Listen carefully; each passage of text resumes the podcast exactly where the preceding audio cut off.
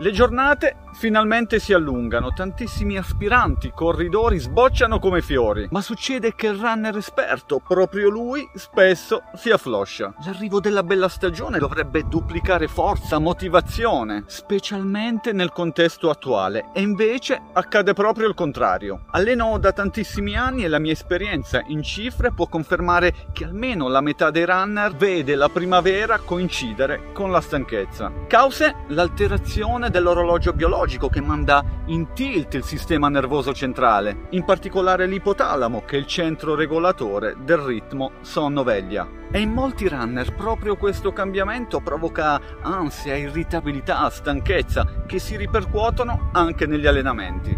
Altra causa il caldo, il corpo impreparato ad attuare giusti meccanismi di difesa per la termoregolazione e l'acclimatamento vuole alcune settimane. Accade che il divano diventa più amico del solito per la naturale azione soporifera dell'aumento delle temperature, che porta inevitabilmente a preferire il riposo all'allenamento. Io personalmente soffro il cambio di stagione in questo periodo critico trovo nella funzione body battery del mio Garmin 245 un valido valido ausilio, che come l'indicatore della benzina di un'automobile analizza la variabilità della frequenza cardiaca il livello di stress, dandomi indicazioni importanti sulla mia energia di riserva disponibile. Soluzioni? Se non avete un coach aumentate di 5 secondi i vostri ritmi di allenamento e abbassate leggermente i carichi quantitativi. Molto spesso i runner esperti si fanno male proprio in primavera perché non accettando un calo fisiologico spingono oltre misura, quando madre natura invece ci sta invitando a fare il contrario. Spostate poi gli allenamenti all'alba, specialmente le sedute lunghe, questo perché il rischio di rimanere in riserva è altissimo, per via del dispendio energetico causato dalla termoregolazione, non ancora ottimizzata. Prestate ovviamente attenzione all'alimentazione, all'idratazione, bevendo di più e perché no facendovi seguire da un nutrizionista, magari runner. Ultimo consiglio, iniziate a scoprirvi che siate runner neofiti o esperti e no al noto Kiway, luogo comune di un'altra era. Teniamo ben cariche le batterie quindi, equipaggiamoci bene. E nella più bella cornice di colori dell'anno. Andiamo a dipingere le nostre corse.